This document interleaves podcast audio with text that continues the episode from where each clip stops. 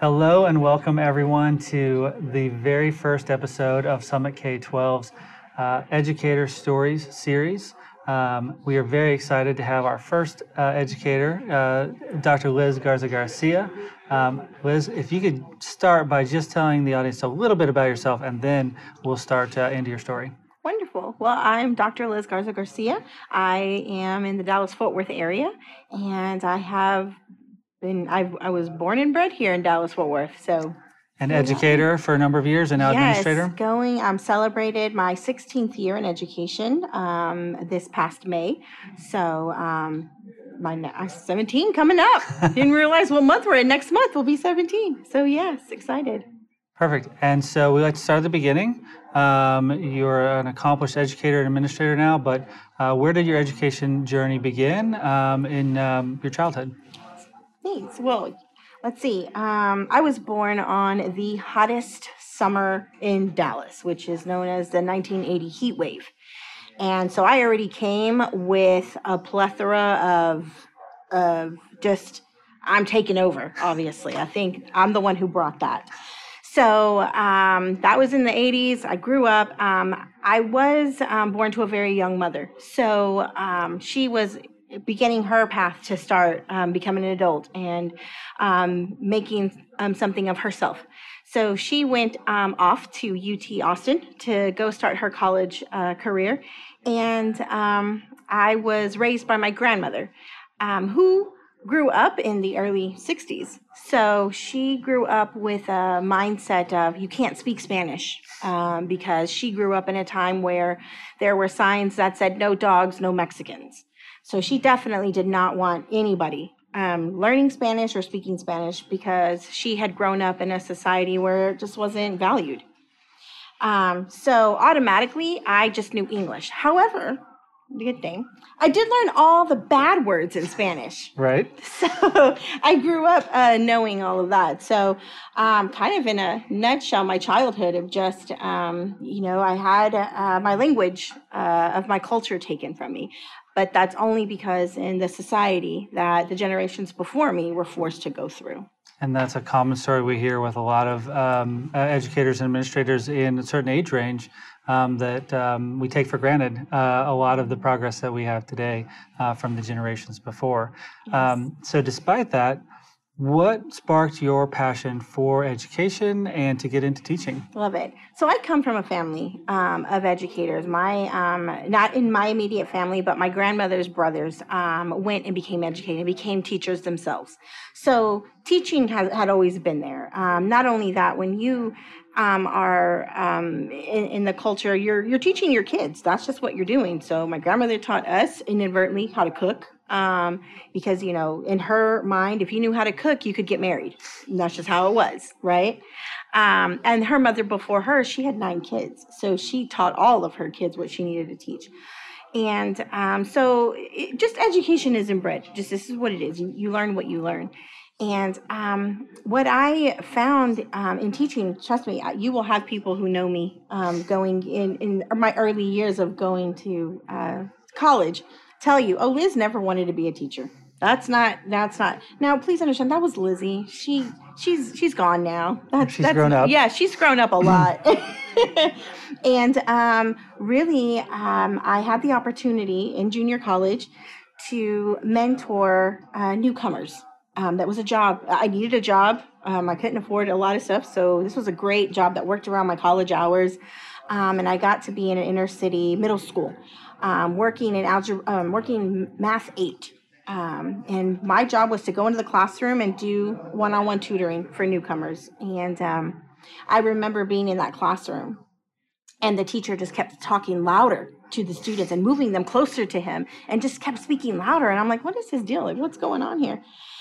And I remember him getting into the face of one of the students and telling, You understand what I'm saying, right? And the student was just nodding in compliance. Right. And then when I took the student outside of the classroom to the library to go do the tutoring, the student told me in Spanish, you know, he was like uh, telling me, he's like, that teacher's crazy. I already know all that stuff. I just don't speak English. Yep. And I realized like that's where I need to be. I need to not only just be a teacher, um, but to be a bilingual teacher. So I love it. And so now, what has taken you from being a teacher and a bilingual teacher into administration, into eventually the president of Beam DFW? Thank you. So um, really, it it went from uh, being in the bilingual classroom and seeing the um, inequities that are being masked as equitable education opportunities. Um, lack of resources, um, uh, lack of having an administrator who also um, walks the walk of a bilingual teacher. That's mainly that's what pushed me over the edge. Really, um, I was being evaluated, and I was told by my monolingual administrator that um, my classroom was too chaotic um, but in a bilingual classroom, a good, thriving bilingual classroom, uh, the kids have ownership of it. Um, the kids are allowed to speak in um, in any in any language that they feel comfortable doing. And um, my monolingual principal o- only saw that as chaotic um, and wrote me up. It was the first time I was ever written up. I'm like, what? Since college. Exactly. and so I was um, I was scared. Like I don't get written up. And um, I went to my bilingual director, and she goes, "Oh, it's okay. You know, every now and then a teacher gets written up. It, it doesn't. Nothing happens." And I was like, "Okay, that that doesn't suit well for me. Yeah. I have to rebuttal." and so I did, um, and it, it, actually just made the situation bigger. Um, and so, really, it, it, just kept pushing me to just be like, "No, this is unfair. Uh, then I want to be reevaluated by a bilingual evaluator." Um, and it just kept going, escalating there. And then I realized that, you know what, I'm not the only teacher that has to deal with this. Um, so I moved. I went and um, decided to go into administration um, to to be that administrator I never had, and um, it was just it, it, had been amazing to be able to do that. I did it um, on an instructional coaching um, opportunity where I got to coach other bilingual teachers got to be that voice for them that sometimes they could not speak up for themselves. Um, saw what others may see as chaotic i saw as a thriving classroom. Um, uh, saw the great things that they were doing and praised them for the great things they were doing. On top of the work no one saw that they were doing like translating documents translating for parents making phone calls for teachers who couldn't communicate doing all the extra busy work that gets overlooked all the time. And i was making sure that they knew that they were appreciated for doing things like that. So it just um, really i i just needed to be the person i never had as an administrator. I love that you wanted to be the change that you wanted to see in the system, and you've been able to have an amazing impact. Uh, and now you've taken it even a step further uh, and getting your doctorate. Uh, talk to us about that uh, journey, and uh, I'm sure it was long, many hours, oh, um, and a little bit about your dissertation because I think it really does uh, kind of bring your career full circle. Gotcha. So I, I mentioned, you know, um, having the write up and all of that, which that's what that's what steered me. Um, I remember telling my mom, who was also in education at this time, um, explaining to her like, "This is unfair. You know, uh, you know, uh, I need I need riots. um, uh, this is this shouldn't be happening to me." And she told me, she's like, "No one's going to listen to you until you have the initials in front of your name." And I was like, challenge accepted. and she knew how to motivate exactly. And so um, I uh, looked very long and hard for what institution I wanted to go to. I didn't want it just to be anywhere. Mm-hmm. It was very important to me that I picked um, an institution that um, was going to give me the opportunity to specifically only look at bilingual multilingual programming. I didn't want to just go anywhere. I, I definitely didn't want my um, doctorate to be only in um, educational leadership. I knew mm-hmm. I could be a great leader. I needed um, a, a, better, more secure foundation in how to incorporate that piece of my life into bilingual multilingual programs. And so um, when I decided on Texas A&M Commerce, um, at the time, uh, they had just opened up a grant for um, uh, uh, areas in education that have a shortage math, science, bilingual, special ed. Um, and so I was like, there, that's the school, that's where I need to be. Um, and so from the second I got there, they were like, what do you think your topic wants to be? It was going to be on um, uh, translated documentation for. Uh, for from school to home communication for special for dually served students um, and got onto it. It was it was great. I loved it. Um, but that voice inside me, like remember, remember the challenges you had as a teacher, and there are others like you who aren't getting heard, who are being overlooked. Teachers, bilingual teachers specifically, were leaving the classrooms way too early than they needed to. And it was when you read the articles, when you talked, when I was talking to my friends who had left the classroom, I was like, why, why? In a majority, I was not supported. My administrator did not support me. My team didn't support me. Didn't exactly. support. Yeah. Um, and there was just still outlining the same inequities I was seeing from having to translate materials to, yeah, they bought me all the books I needed in English, but there was nothing in Spanish for my kids. So I'm reading them a book that I'm translating while they're seeing words in English. It's it's not equitable. Um, and just these things, like, wow, I had been already been out of the classroom for like six years at this point um, at, as an administrator, and I'm like, how is this not fixed? And so I realized that um, my turn needed to be in um, looking at um, how evaluators provide feedback to their bilingual teachers, whether they are bilingual or monolingual. Mhm. And that's what got me onto my track to write um, the um, evaluators' feedback perspectives from bilingual educators. So it, it was it was a fun um, opportunity. It took me down paths I didn't know. Um, uh, and it really opened my eyes to see that now at the time i was done had been in the classroom for now 10 years um, that nothing really has changed and things have started to open up more inequities have begun to open up and and um, just be masked with oh everything's great you got new books you got you got a whole new um, software to use you got has a laptop now. everybody has a lot one on one, blah blah blah. Everything's great. And then, you know, I think if anything, the pandemic showed us no, it's not. No, it's not. So I was just really proud that um, I was able to do that, and I had the support of my um, university to push through it because um, I did have a member on my committee who was like, "I don't see how that's important." Hmm. So it was wonderful when I was able to defend and I was done with it. And that same committee member said, Liz, you're going to start a movement with this. Like, this is amazing. And I was like, thank you. Like, thank you. It is, it is. Hopefully, I'm going to be able to let other bilingual teachers um, see the importance of this so that they can um, stand up for themselves. They can hopefully shine light on the inequities that they're facing so that not so much so they can walk away or have an excuse as to um, for uh, results, but that they can see, let's try this initiative. If it works, it works. If it doesn't, then we need to try another. Just like we do for general education, we need to also do the same caliber for bilingual. Absolutely. And what advice would you have for those administrators, bilingual or not bilingual, to better support and to be that system we need them to be for our bilingual educators? Awesome. Um, so if you're in a district that has a um, great bilingual um, program, a great multilingual program director, um, ask for those PDs for your campus to become more culturally competent. Um, because a, bi- a thriving bilingual program, whether it's at the campus level or at the district level, does not happen only or should not happen only on the shoulders of the administrator. It needs to be a campus wide effort. So, though your um, general ed teachers may feel they are not the bilingual teachers, every student is still their student, Mhm. just as um, bilingual teachers see every student as their students. So, ask for those PDs, go and um, become involved with your um, local bilingual association um, within your area. Um, you can start at tabe.org. Um, and they will show you where your affiliate is, so you can be a part of them. And if you um, are uh, are in the Dallas Fort Worth area or any region seven through eleven, you can always go to beamdfw.org and get in contact with us.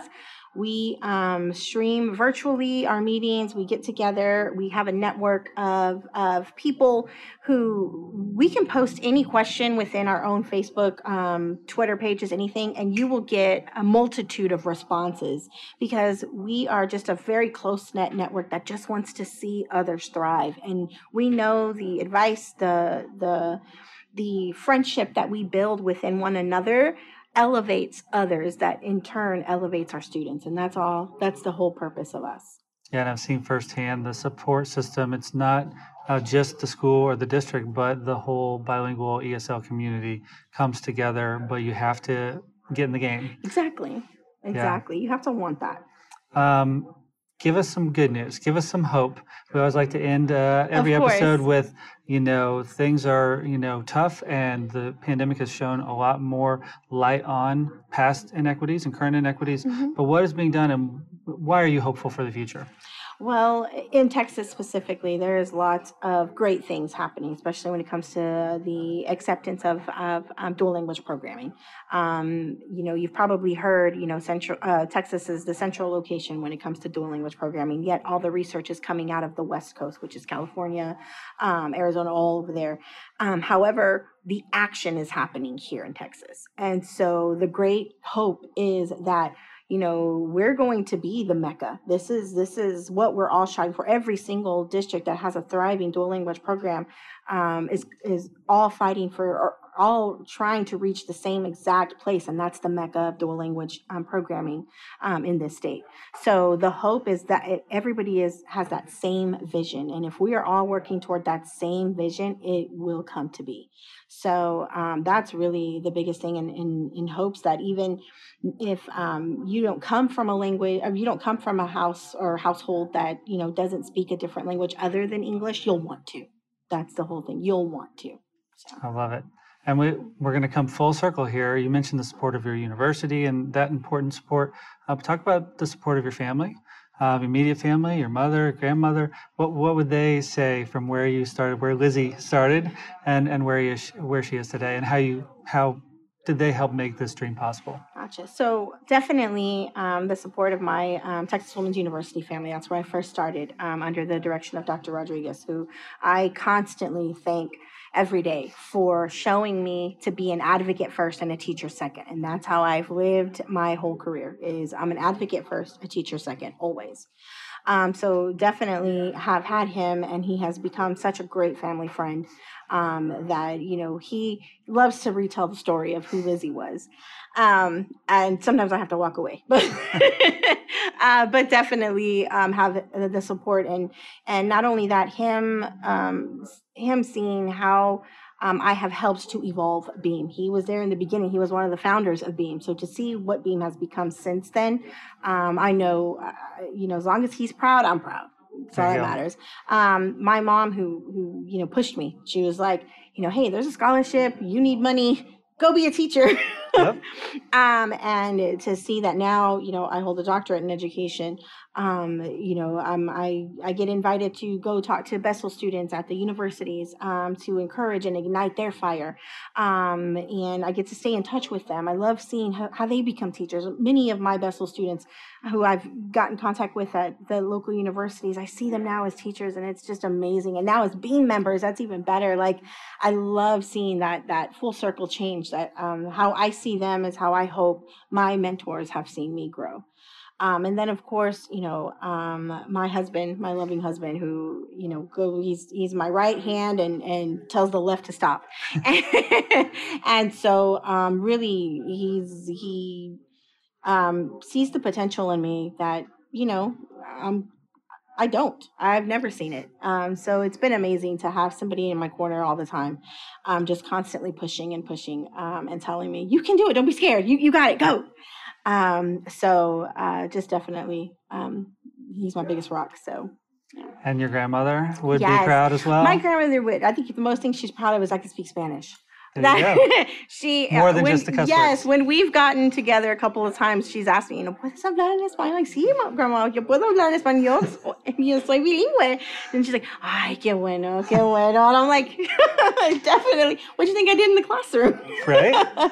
so yeah that's probably been her uh, one thing she's always every time we get together she's like you can speak Spanish yes I can There you go. Well, to my audience, first of all, to Liz, thank you so much, Dr. Garza Garcia, for joining us on this premiere episode and sharing your story. Hopefully, it's giving others, um, you know, the hope to stay with it, the hope to reach out and build their networks, um, and to really keep doing the the hard, meaningful, important work of uh, bilingual and ESL education. So, thank you for for coming on, but thank you more so for your career and for your service to our thank students. you And to our audience, thank you for joining this first episode uh, of Summit K 12's uh, Educator Story Series. Uh, we hope to uh, bring these to you as often as possible. And if you do know of any other uh, educators or administrators that would uh, have a good story to share with us, please connect with us on social media or email us or go to our website and let us know. And we'd love to feature your story or their story on an upcoming episode.